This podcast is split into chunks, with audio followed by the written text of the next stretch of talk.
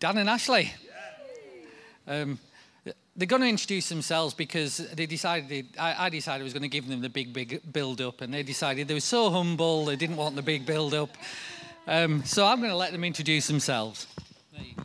Thanks, Mark. There's a bit of a funny story about that. I won't go into it too much, but we've had some some train wrecks of introductions along the way in life. Um, Steve has who appreciated Steve's worship? Come on, so. Um, Steve's our worship coordinator. We're, so Catch the Fire Ministries. Um, obviously, you guys are partners in Harvest Church. We're really excited about being in a in a part of our family, our wider family. But Catch the Fire, um, we have a number of different hats in the UK. But Catch the Fire Ministries is what me and Ashley have the privilege of running in the UK, and we're basically set up as an organisation to go and equip, empower, and encourage the local church. Um, and so doing stuff like this or doing small conferences like um, around the country, doing mission trips, doing work in, in prisons, stuff like that. So that's what we do. But um, we, Steve has, I don't know how managed this, but has been introduced in about five or six different names in the past year. People seem to not find a single syllable name very easy. Um, and we've been introduced as things that are very inaccurate, like I got introduced as Heidi Baker's personal bodyguard.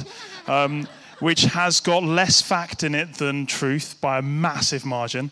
Um, and so we just figured in life it's easier just to be us and, and introduce ourselves as that. But um, I just felt really laid on my heart. Ashley is going to do the, the, the, main bulk of the, of, of the message this morning. Um, I've learned very quickly as a husband that, that when God speaks to my wife, I should shut up and let her talk. Because um, I'm very good at talking, but it's not necessarily always what you want to hear.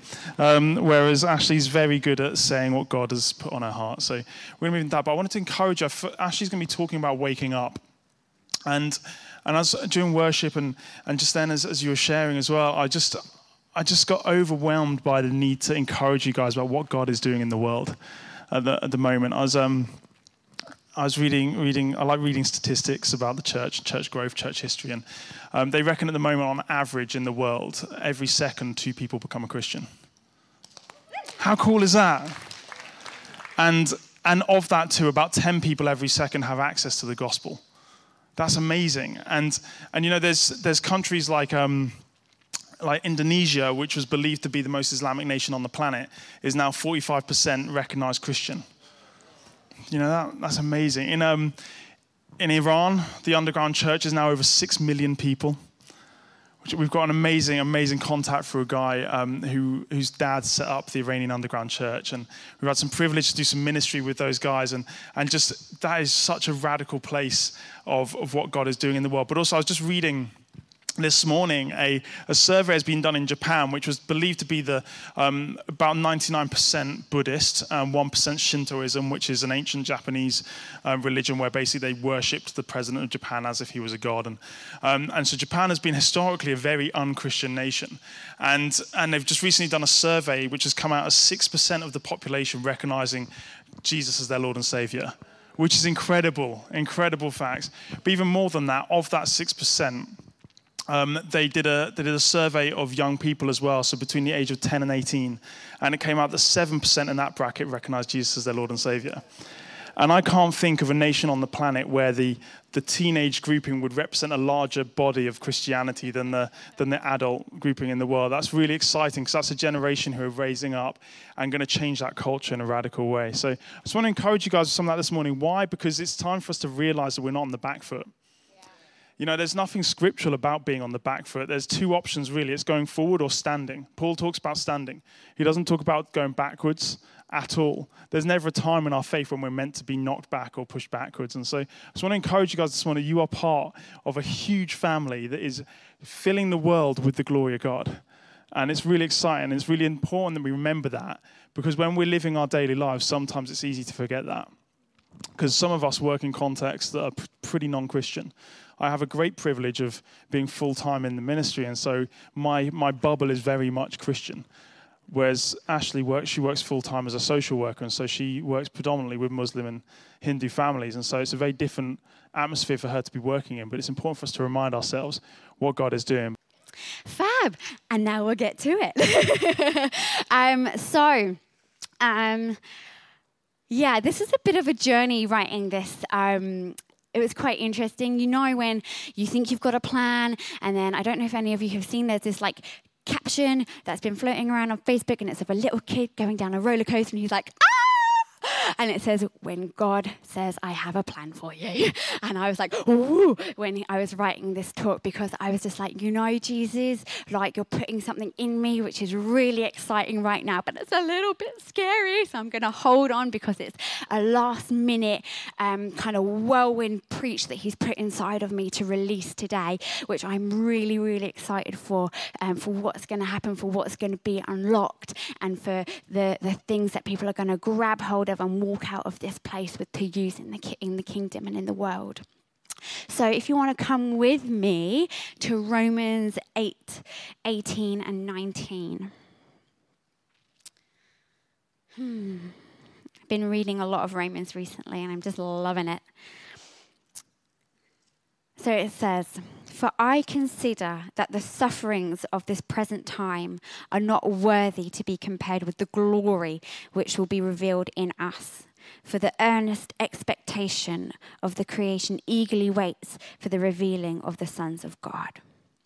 And so, what I felt that God really wanted to talk about today was about the revealing of the sons of God, the revealing of the daughters, revealing of the sons. We are all sons because we get the inheritance and we came it first. But for girls, we are also daughters, and for men, you are also the bride. So we can get over the, the labeling of genders. But we are the sons and daughters, and the and the world is waiting to to see us to be revealed in in our glory, that he would be glorified himself. Do you know, the, I, I, I get this excitement every time I wake up in the morning. Because, do you know, I'm like, one day closer to Jesus coming. You know, yesterday was not the same as today, and we are one step closer. We are one day closer. You know, from when we woke up this morning, we are a couple of hours closer to when He's returning. We don't know when that's going to be, we don't know when that's going to happen or what that's going to look like. But all we know is that it's one day closer, it's one hour closer, it's one minute closer. And I get so excited about that each and every morning. Because when He comes and when He's coming back, He's waiting for us to be revealed. When we're revealed, we bring him glory. And when, when we're revealed, it's going to be the time when he's coming and he's going to be here and he's going to change everything. And he's going to spin the world on its head and he's, it's going to be the most glorious time. But what we need to do as sons and as daughters is wake up. And that's really what this message is about today. It's about the waking up so that we can be revealed, so that we can be seen, so that we can be known in this world.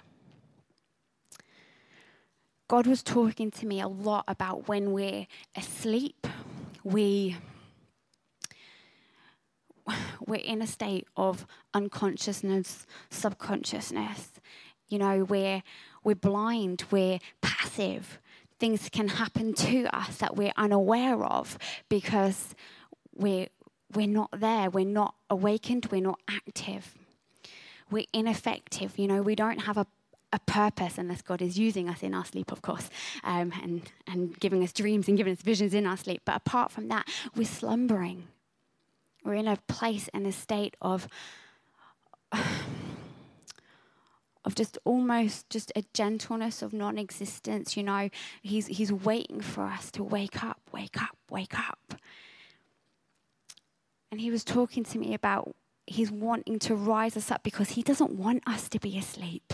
You know, there are so many times in the Bible where there's the, the cry to awake, awake, awake. You know, Deborah in, in Judges, she stirred herself. And, I, you know, when she was going into battle, when, and I just imagine she slapped a hand on her stomach and she was speaking to her spirit and she was like, awake, awake. She needed to stir herself. She wasn't necessarily in a state of physical slumber and not necessarily in a state of spiritual slumber, but she knew that there needed to be more of an awakening within her. There needed to be more of a stirring within her that would take her to higher places, that would take her faith to new levels, that she would be stirred to do the things of the kingdom, to do what God had put inside of her. You know, when we're asleep, we can't do that we can't be awake to do the things that He's asked us to do, and we can't even put our hand on our stomach and stir ourselves up to be able to do the stuff that He's asked us to do. Whatever is in our prophetic destiny, whatever is in His heart for us. And He was speaking to me about this in between state. You know, when we when we wake up, we are awake, but we're in this weird little half awake, half asleep place. And I quite like that place. I like to snooze. Don't know if there's any other snoozers out there, but as soon as the alarm goes off, I'm like, 10 more minutes, another 10, and I keep going. Bless Dan's usually quite good at just getting up straight away, but I love that little button. It helps me out a lot. But what God was speaking to me about was when you're in that place of just awakening, it can be quite confusing. You know, particularly when you wake up in the morning and things might be dark around you and you your eyes are still closed, but your consciousness is there. Even in those moments where you start to open your eyes, it may be dark around you. You might not be able to see. You might still be in a state of blindness, fumbling around your bedroom. And I was speaking to Dan um, about a time when we went up to Aberdeen and Steve was with, was with us. It was really good fun. We went and did a conference up there to some um, little uh, vineyard churches, house churches. It was so much fun.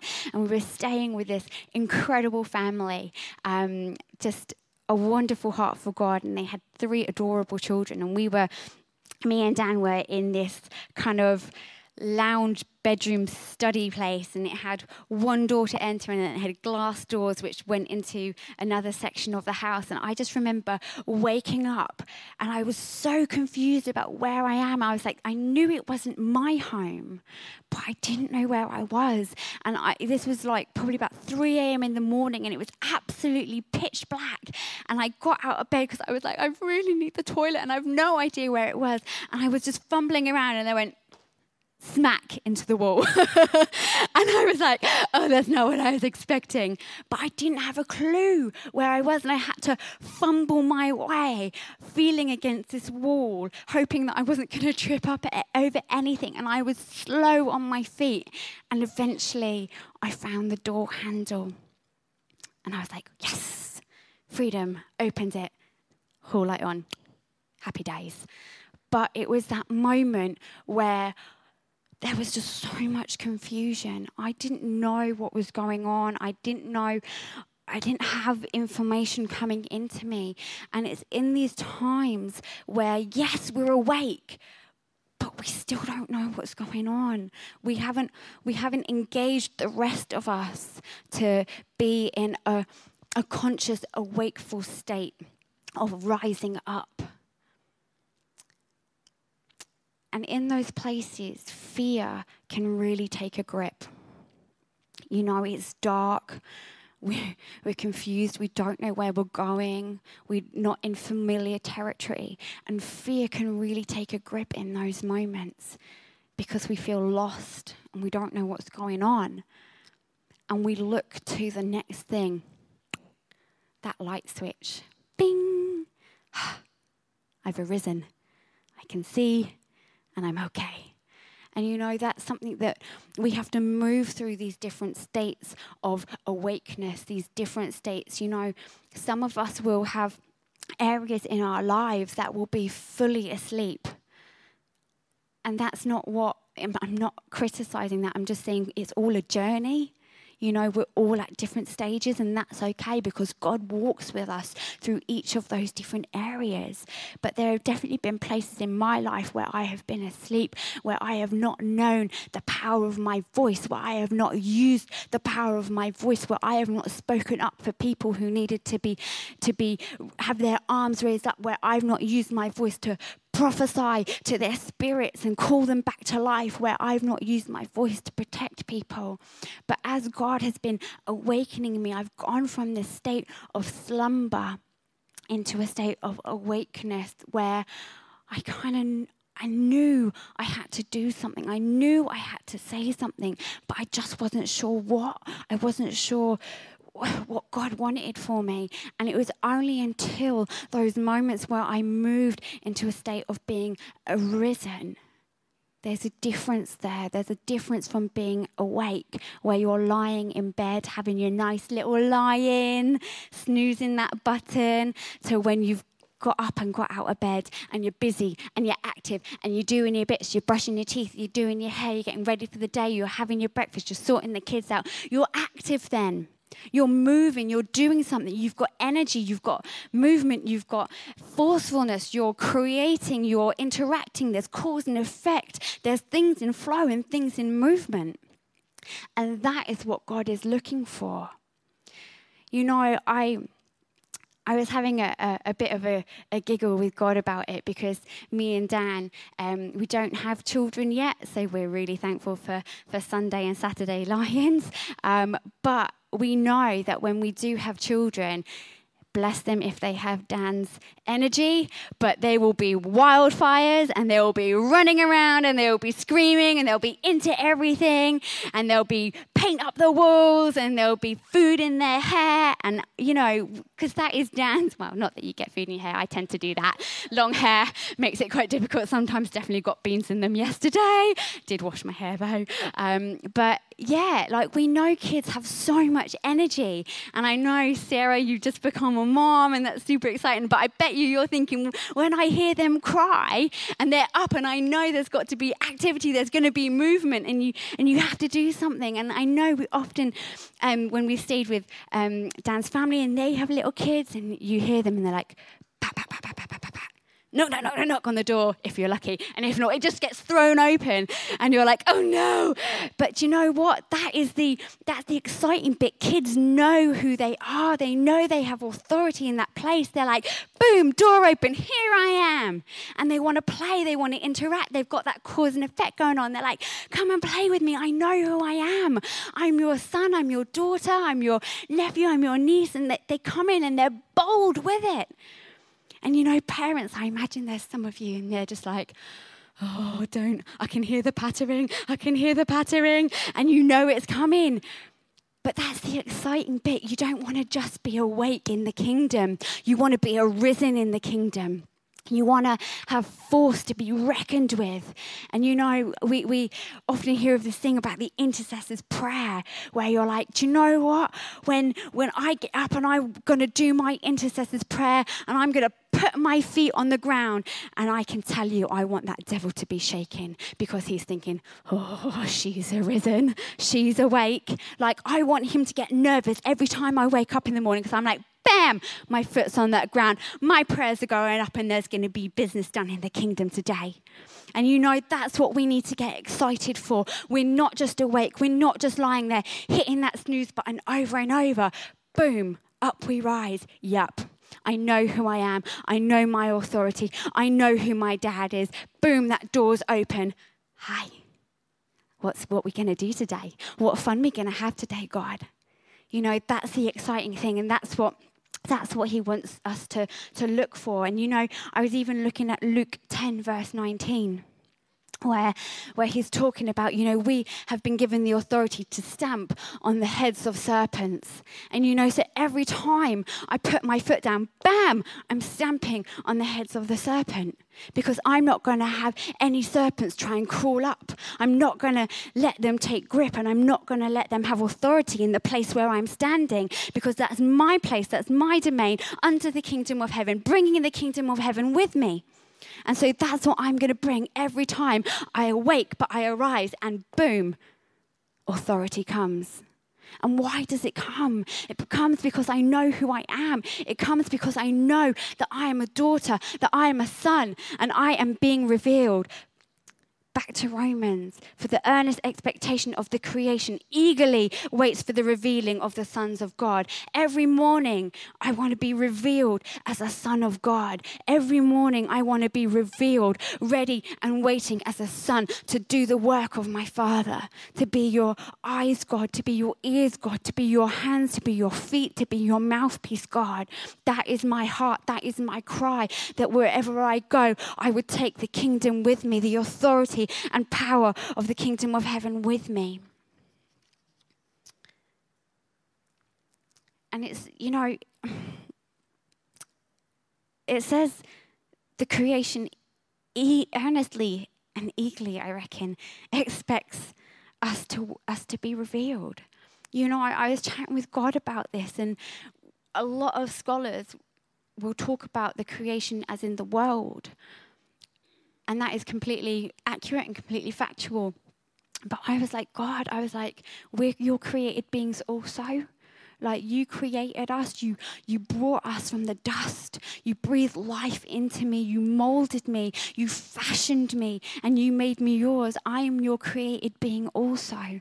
And I was just chatting with God, and I was like, God, I was like, creation is everything absolutely everything. Do you know there are there are people out there in the world who are waiting for you to arise. They're waiting for you they need you. They don't want you to be slumbering. They don't want you to be in this awake, half slumber place. They want you to be awake and risen. They need you to be awoke and arisen for them because without you, they might not know Jesus. They might not be called into greater things, into greater levels of faith. They might be waiting for a word from you. You know, there are so many people, as Dan was saying, we've got Christianity on the rise, which is so good. But, you know, that still means there are people yet who still need to know Jesus. There are still people out there who need to know his love. You know, like what Heather was saying, there are people with learning disabilities and physical disabilities who might not have had the opportunity to come to church because of that, who need to know who he is. And, and he needs all of us, each and every one of us, to be revealed.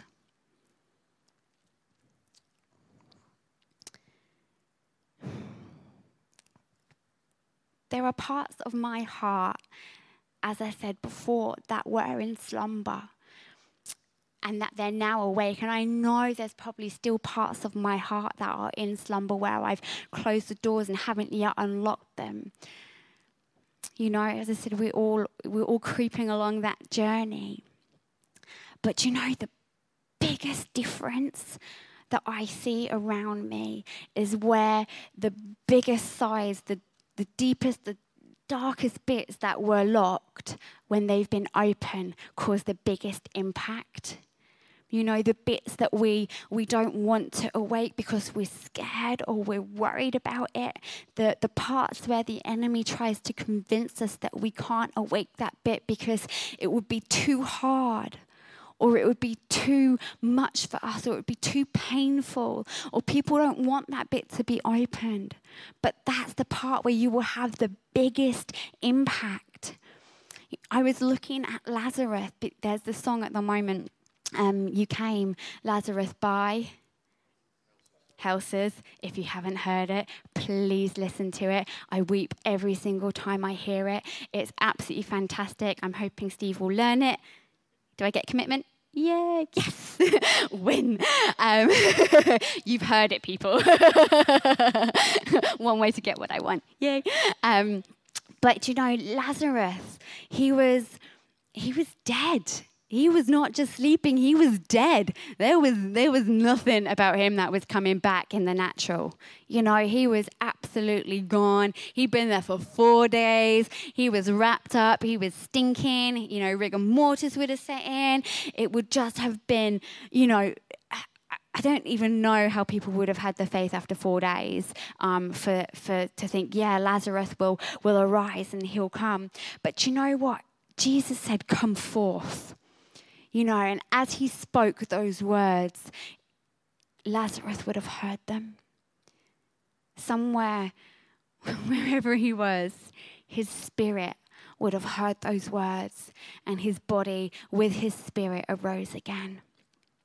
You know, I'm, I'm looking to hear the words come forth from Jesus into the places of my heart that have been closed because when I hear them, I know there's going to be resurrection life. I know there's going to be restoration to the Father. And I know there's going to be a powerful move waiting there. And how do I know that? Because do you know, when Lazarus rose, I bet you 80 years, 100 years on, people were probably still going, Do you remember Lazarus? Or I, I can imagine little kids running around being, Look at old man Lazarus. Like, do you remember? Or did you hear? He was the one who died for four days and Jesus rose him from the dead. You know, his legacy from, from his death to his, his rising would have been huge. It would have been it would have had the biggest impact. So many people would have heard it and themselves arisen up because they heard the testimony and they would have said, I want that. I'm having that. No longer am I going to be sleeping, but I want what he's got. You know, the story of Lazarus gives us hope you know, it gives us hope and it makes me think, gosh, God, what legacy do I want to leave behind? What do I want to have people saying about me as part of my life as I've been here on this earth? Years later, people saying, do you know, look at that Ashley Davison. Do you remember her? Do you remember what happened? Do you remember what she did? Because that's a story for each and every one of us if we will allow God to wake us up from our slumber. And when we say yes to Him calling us forth and calling our name.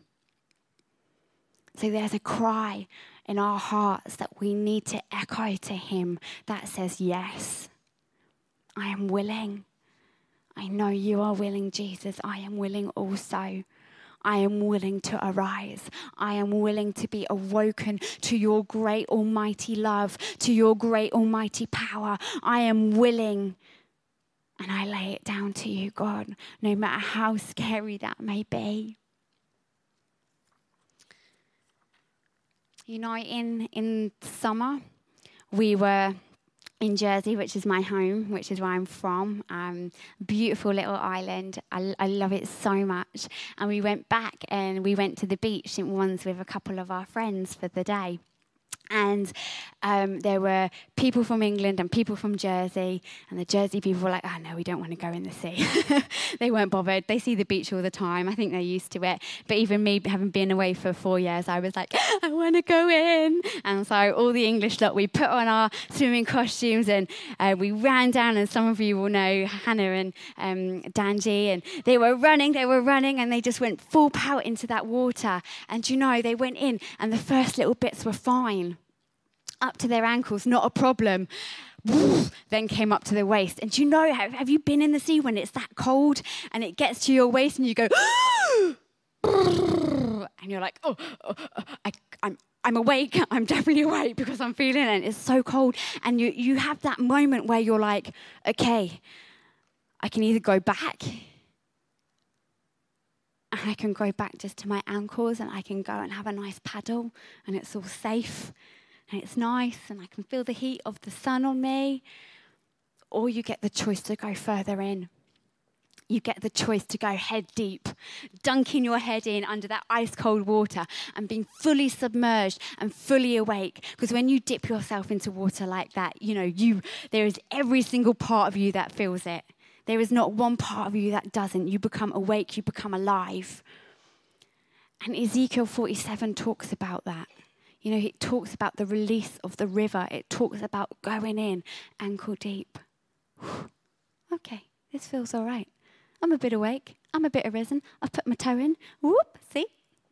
But actually, calls us to step in and step in and step in until we're waist deep, until we're under completely submerged over our heads, abandoned in His river, abandoned in His love, abandoned in His mercy, abandoned in His grace, abandoned in His power, His goodness, all the things that the river brings.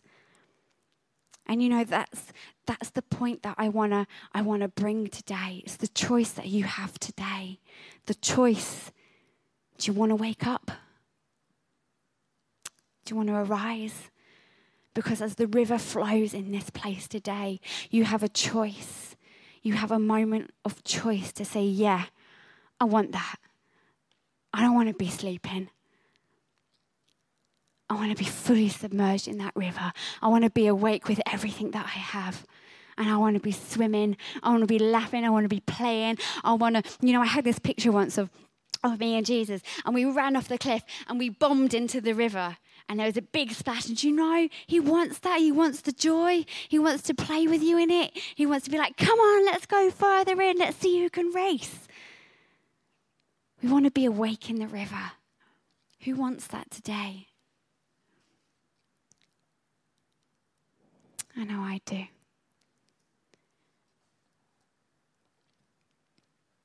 You know, I want to be awake. And I just want to do a quick declaration before I hand over to Dan.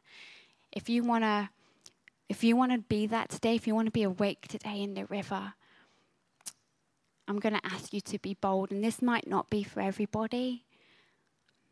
So you have permission to stay seated if you don't feel it's for you. But if it is for you, would you stand?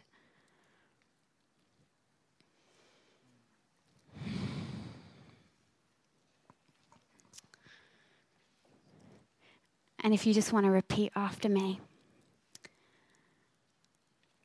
Father, I choose to be awoken today.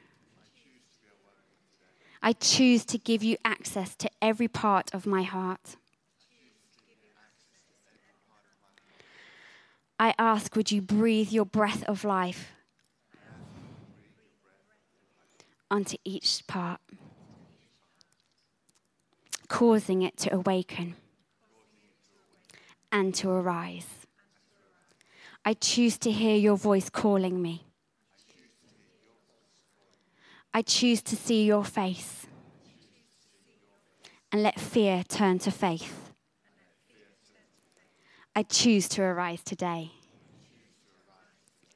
And why don't you just turn to your neighbor, open your eyes, turn to your neighbor, and say, Are you awake?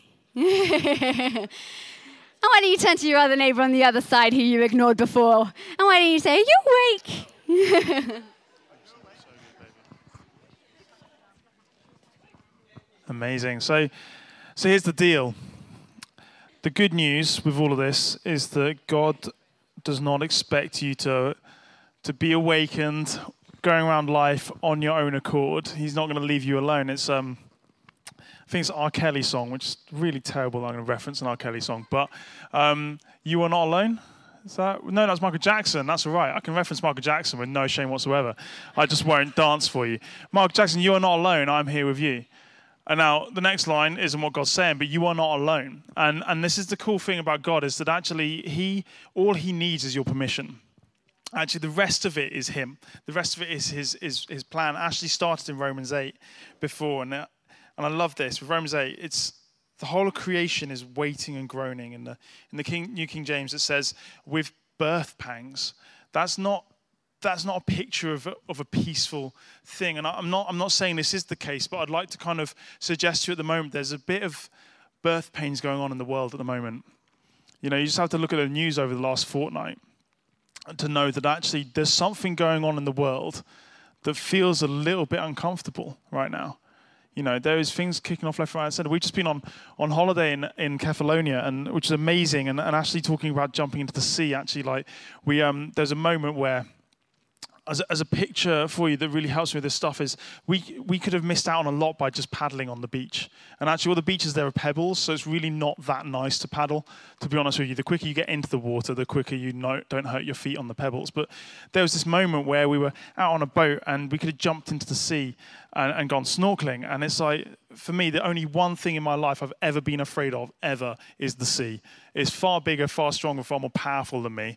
And I feel a little bit insecure, which I think is quite wise in that setting. But the concept of jumping into the sea off of a boat in the past would have been the thing I would not have wanted to do least. But um, I've been learning to listen to God. And I've said this prayer that Ashley's got you to prayer being awakened.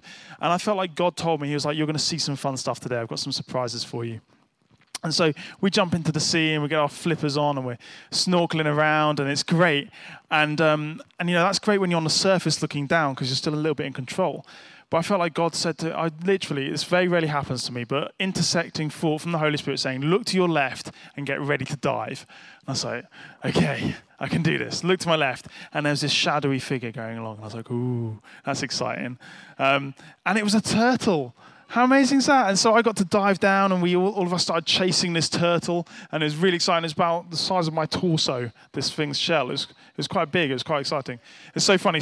We were Stu and Chloe, and Stu was, Stu was like, oh, that's not a very big one. I was like, it's crazy. This is a massive turtle in my mind. This thing's huge. But, you know, getting to dive down and swim in this thing, and just instantly my concept of breathing, my concept of being in the sea, my concept of everything shifted. Because I was just like, I was amazed. I was just following this thing, just going, oh, this is so cool. This is amazing. And it's like that with God when you're awakened. Actually, you just have to be ready to say yes. And then he does the rest. And it's, it just becomes this journey of, of excitement and, and journeying with him. And Romans 8, it says this statement in verse 18 For I consider that the sufferings of this present time are not worthy to be compared with the glory which shall be revealed in us. And, and there's something in, incredibly important I want you to grasp hold of this morning in this journey of being awakened is it isn't about the firstly you creating an atmosphere for God to be welcome into. I think sometimes as Christians we get this idea we're like, okay, we're awakened, we're going to take the world by storm, we're going to make it safe for Jesus to come, and so we're going to do all the hard work, and then we'll turn around and say, it's okay now, Jesus, you can come in. I've done it all. I've set the foundations. I've put in the perimeter, perimeter fence, and, and we're standing there all very proud of our chest puffed up, going, We've done a, a good job of breaking down the principalities and powers today. Jesus has already done all that stuff. He's not wanting us to waste our time doing things he already did 2,000 years ago. He's wanting us to get excited about seeing him come through us because actually, you can't go anywhere without him. There's that amazing um, "That's My King" Dr. S. M. Lockridge um, thing where he goes through and he says, "You can't get you off. You can't get him off your hands. You can't get him out of your head. You can't outlive him, and you can't live without him." He has become so much part of you that the, the ability to separate you from Him is impossible. And the ability for Him to do anything without you is impossible because He needs you. And so the flip side is first of all, we need to stop trying to do everything for Jesus because He wants in. But equally, we need to stop trying to think that we're not necessary for Jesus to function because he needs something to do it with. And there's these two things we have to grasp hold of in creation is that you're worth dying for. So therefore, you being humble, crumble, worm theology, saying, I'm not worth anything, is actually saying to Jesus, What was the point of you dying on the cross?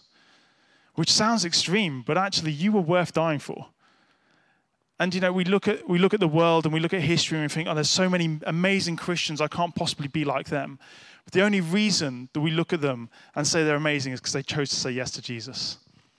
And they allowed him to take the reins. And so I want to encourage you that it's not just about being awakened, but it's about recognizing what's within you.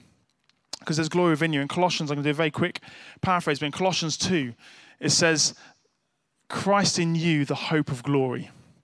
And I was, I was asking God about this the other day, and and it's Christ in you. And the word hope, we've ruined the word hope as English people.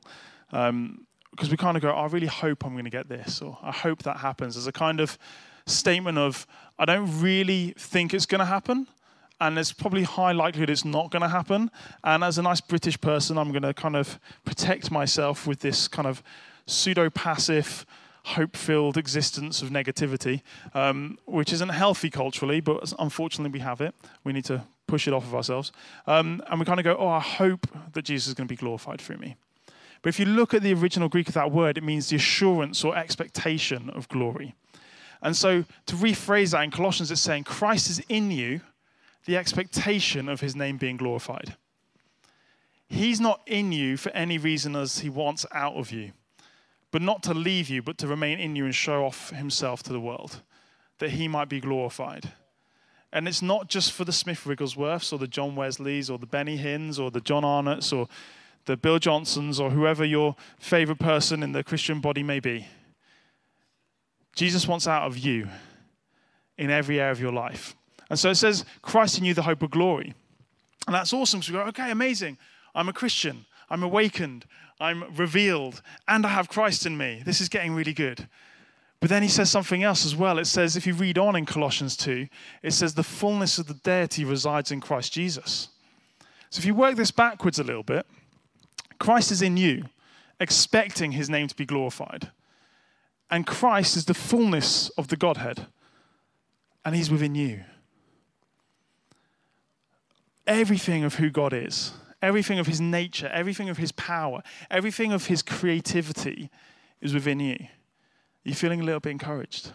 Are you feeling a little bit like, oh, maybe, maybe this isn't about, about what I've got to give. Maybe this is about who I can just house within me, where I can stand, where I can sit, where I can be. And then, and even more than that, if you read in Matthew 28, just before the Great Commission, Jesus himself says to the disciples, All authority, where? In heaven and on earth, has been given to me. And so think of it for a second. You are a newly awakened, revealed Christian, full of excitement and joy, ready to jump straight into the river. But not only that, you have Christ within you, the expectation of the glorification of his name. And within him is the fullness of the deity, everything of all the power of heaven and on earth within him, and the authority to use that power. That's a game changer. Because that means it's not just Dan walking into, into a shop, Dan walking down the street, Dan living his life driving his car. It's Dan slash Holy Spirit slash Father God slash Jesus doing all these things. And they're desperate to get out because the most important thing to remember is the only person who's capable of stopping God is me in that scenario.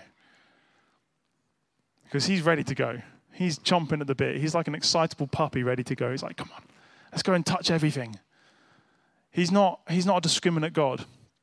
It says, it says in the Great Commission that he's made disciples of all nations. His heart is not discriminate. He is completely indiscriminate. He reaches out to all. It's we're the ones who often filter where God wants to go based on our issues, our, our, our discriminations, our thoughts, our feelings, our, our comforts. It's time to stop being comfortable in ourselves and start being comfortable in Him. It's not our own skin anymore, it's His skin. And His skin was scarred, His skin was stripped, His blood was shed for every single person. It's time to be awakened. What happens when you're awakened? and you start to expect Him to move, things happen. When you start realizing that we need to present Him in a better way, I um, I say this glibly because it's quite funny, but I was walking down the street the other day, and I was, in fact, I was walking to our school of ministry to teach our students about evangelism. And I was teaching them about how they have a story and they have a testimony and how they can change the world on their own and how they can reveal Christ and all this kind of stuff. And as I'm walking down the street, I'm walking down and I can see this really angry, aggressive, scary looking person walking towards me until I realized it was my reflection in a shop window. And, and I was like, oh no, what am I doing? Revealing Christ to the world, walking around the street like this. Mm. And like that's apparently my thinking face, which means I need to change the way I think. And I need to learn to look joyful. But actually, you know, we have a, an evangelism team in our church, and one time they went out on the market, and that week they felt Holy Spirit said to them to just smile that's all they did. They're like, our evangelism strategy is very deep, very theological, very biblically founded. This week, we're not going to say a single word to anybody. We're not going to try and initiate anything. We're just going to smile. You would not believe, I don't know what it's like in Cambridge, but in Wembley, smiling is a very short commodity in this world. It's like talking on a tube. You'll get kicked out of the tube if you do that. Um, but we went out on the streets and we smiled at people. And people were like, why are you happy?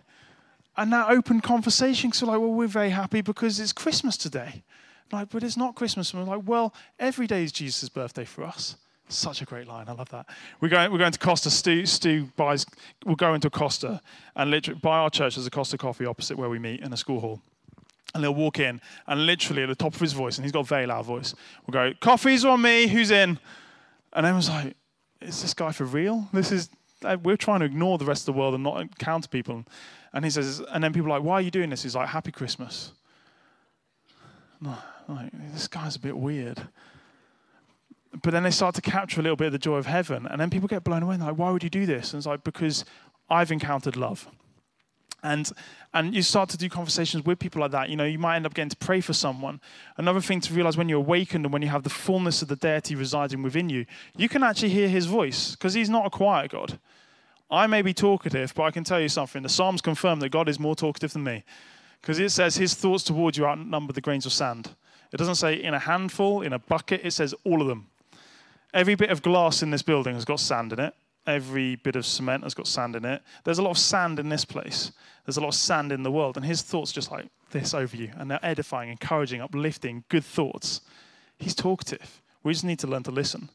But if he's going to be talking, it means we're going to start doing stuff we were um, the Partners in Harvest conference that's just about to happen again in Colliers Wood. Should go, it's great. There you go, there's your plug. Bob will be happy. Um, but we were down in Colliers Wood last year, and on the way back, we were driving back in our van and had one of our team, girl called Santa, with us, and driving in the van, and um, you know, it's really I love my wife very dearly, but I get away with things a lot more when she's not around me. And so things like finishing a conference and thinking I really want ice cream, usually the response would be you don't need ice cream. I don't think I've ever needed ice cream, ever in my life. I don't think there's a single person on the planet who's ever needed ice cream. That's not the point of it. The point is that I wanted it. And Ashley wasn't there to tell me no. So we were like, let's go and get ice cream. So we went, we went to order McFlurries because they're the best ice cream you can get at midnight, unfortunately. Um, and so we went into the drive through. And as we are going, I felt, again, a little intersection from God saying, Do you want to have some fun? I was like, I love when God starts things off like that with me because that makes me more likely to say yes. It's almost like He's tricking me because at first He says, Do you want to have some fun? And I don't realize until I'm doing it, that He's actually expecting me to talk to someone. And so no, there's no fear of man when I want to have fun because I'm like, Yeah, this is going to be great. And I'm like, Wait a second. Yeah, I know what you're up to. If you'd said to me, I want you to go and speak to that person, I would never have said yes to that, God. And um, so he's like, Do you want to have some fun? I was like, Yes. He's like, Okay, I want you to ask my Holy Spirit what it is that I want to release over the person who's going to be serving you on the drive through. I was like, Okay, cool, let's do this. So we're all very spiritual and we're like, Okay, what is it, God? And I just, I got the words left ear. I was like, Okay, cool, I can go with that. That's simple. Um, so we pull up, we order our McFlurries through the machine pull up to the window and there's this there's this lad there and um, I'm like, look, this is really bizarre, but I'm a Christian. I feel like God talks to me. Um, I'm not a crazy person, but I feel like God said to me that there's something wrong with your left ear. And he just went, and I was like, oh, this is, that's a good sign. Either he's freaking out the fact that I'm talking to him about this stuff, or he's freaking out that I've said something about his ear, but it's a good sign. And, um, and so, so he was like, yeah, I am, I'm basically deaf in my left ear. He's like, I don't know if you noticed, but when you pulled up, I had to take off my headset because I had the speaker on my right ear. And when I take the orders, I listen to the orders. And when a person pulls up to the window, I take off the headset so I can hear what they're saying. I was like, I did notice that. Well, there's good news for you. I don't believe God's cruel. I believe He's actually a really good God. And so I believe that if He's going to tell me there's something wrong with your ear, He's going to do something about it. And, and so if you're up for it, we're going to do something very. I keep on kicking this bottle. I need to stop. I'm going to move it there. Um, if it's okay with you, I don't want you to think this is about me. I want you to think it's about God. And so I'm going to get you to say a prayer. I'm not going to say it myself. Um, and then it just, and then if something happens, great. If not, I will, I'll leave you to your, to your evening. He's like, he's like, yeah. He was like, but I don't believe. And I was like, that's cool. I've got that bit covered. That's fine. I believe. I can believe for you. That's cool. We can do that. And so I just got to say this prayer that we've learned from um, a couple who are, who are Nashville, guy called Alan, Alan, Alan and AJ Smith, and um, and it goes something like this This healing belongs to me because of what Jesus has done. I receive my healing now in Jesus' name.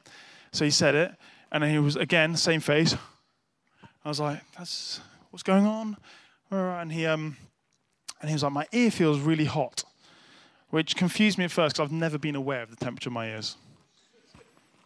Ever. I don't know, like you all sat there thinking, are my ears hot or cold? a little bit cold. Um, so my ear's gone really hot. And then he suddenly jumped out of his skin because Sam had been talking to me this whole time, but it was really dark, so you can see her on the other side of the van. And, um, and he jumped out of his skin because suddenly he heard Santa talking because he hadn't been able to hear her at that point. And so his, suddenly his hearing comes, and he's like, he's freaking out. There's cars beeping behind us because they're like, we want our takeaway. Why are you blocking the drive-through? What's going on? And, um, and so I kind of just like, in a very random moment of brashness, was like, he was like, "I'm sorry, you got to move because the cars are beeping." I was like, "It's fine." And I just kind of threw my business card at him. And I was like, "God bless you," and went on my way. Um, why did I tell you that? Because Jesus is inside you, but He wants out, and He's got everything you need for you to be able to exist in a way that's going to change the world around you. All you have to do is say yes. You've already done the first bit by saying that prayer Ashley got you to say of being awakened. But are you willing to let God change your daily life? Are you willing to be inconvenienced in a worldly sense to see Him come out of you? Because that's all He wants to know. And it's going to be really fun. It's going to be a good journey because you're not alone. You have the fullness of heaven within, within you. So when you just look at your hands for a second, there's this word in the scriptures that's called dunamis, which talks about the power of God. And it's, it's the root word of the word dynamite. And when you think for a second, would you use dynamite to do a fine piece of artwork? No, you use dynamite to make a massive difference in what something looks like. And you've got dynamite, and the, the scripture says, in your hands. These are weapons of mass destruction to the kingdom of darkness. All you've got to do is say yes. Are you ready? Come on. So, what we're going to do, because it's time that I stop talking before I ruin anything or tell some terrible jokes. I'm not as funny as I think I am. Um, what we're going to do is we're just going to activate you, but really, this is where this is where the landing point is. Is that ultimately there's not really a, a massive ministry time we can do for this in this moment because really it's you making a choice. And um, I want to encourage you. We've got a, a, statement which I, on one level, fundamentally disagree with it, but on the other level, really love that we, we use in Catch Fire London, which is fall flat on your face. The reason I fundamentally disagree with it is that I don't want to be pursuing failure in my walk with God. I want to be pursuing victory. But we kind of have a bit of a thing where we've made a bit of a joke of it now, where actually we're saying to people, "Oh yeah, I just fell flat on my face today with with a situation where I, I stepped out, but it kind of did not go to plan." And um, you know those things happen, but it's actually you can make you can have a lot of fun with that kind of stuff. You can have a lot of joy in seeing yourself completely get it wrong when God tells you to do something. But as long as you're carrying that joy, it talks about having a tender heart in Ephesians, and I think tender heartedness is joy in its nature. If you're not walking down the street making yourself jump by your reflection, like I did, but you're walking down the street getting excited because you can see someone who's full of love and joy and peace and righteousness and all those good things of the Holy Spirit coming towards you, then actually, if you get it wrong, it's cool because you've still got your training wheels on. But if you get it right, your day is going to feel a lot different. Quickest way to make your day feel better is to allow God to do something through you. So why don't you stand up if you can?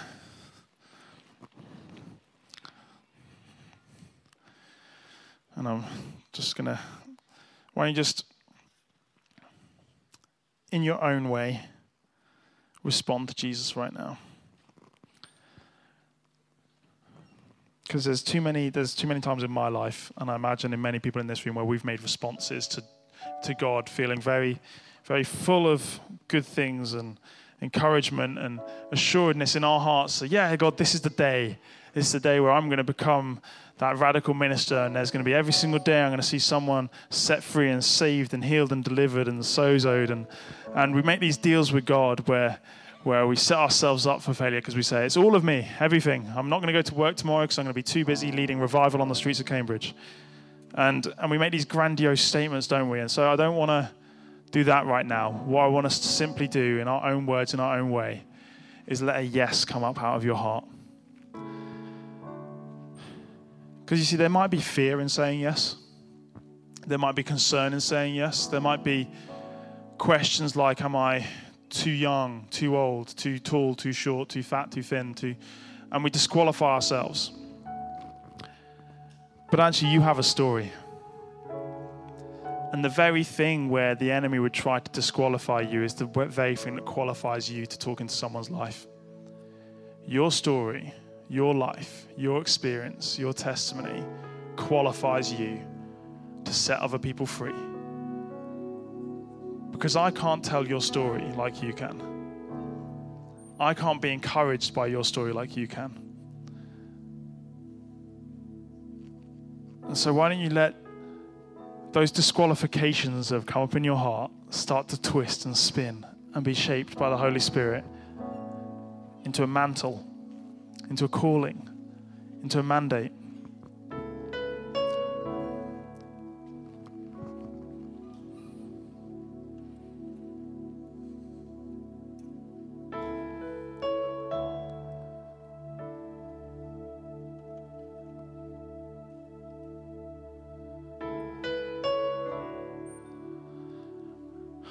And as you allow Him to turn those disqualifications into qualifications, when you allow that yes to come up in your heart,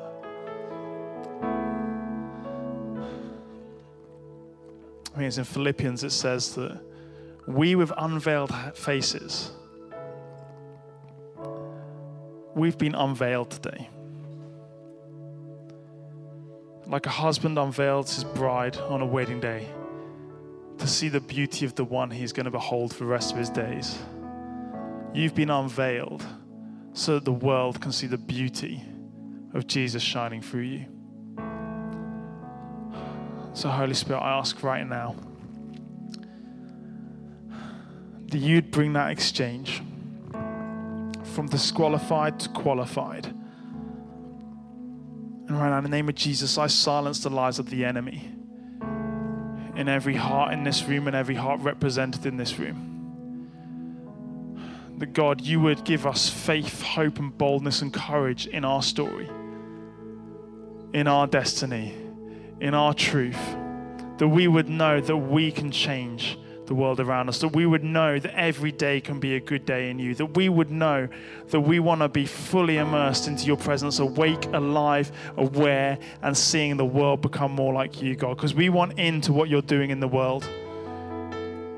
And God, I ask you would you give every single person in this room an impartation of courage right now.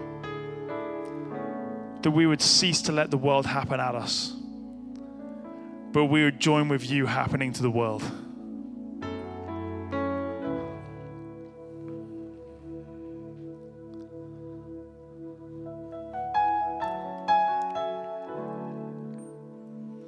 So I'm going to pray something, and if you're ready to pray this, then pray with me. But Father God, I'm ready. I'm awakened. I'm unveiled. And I'm excited you have my yes.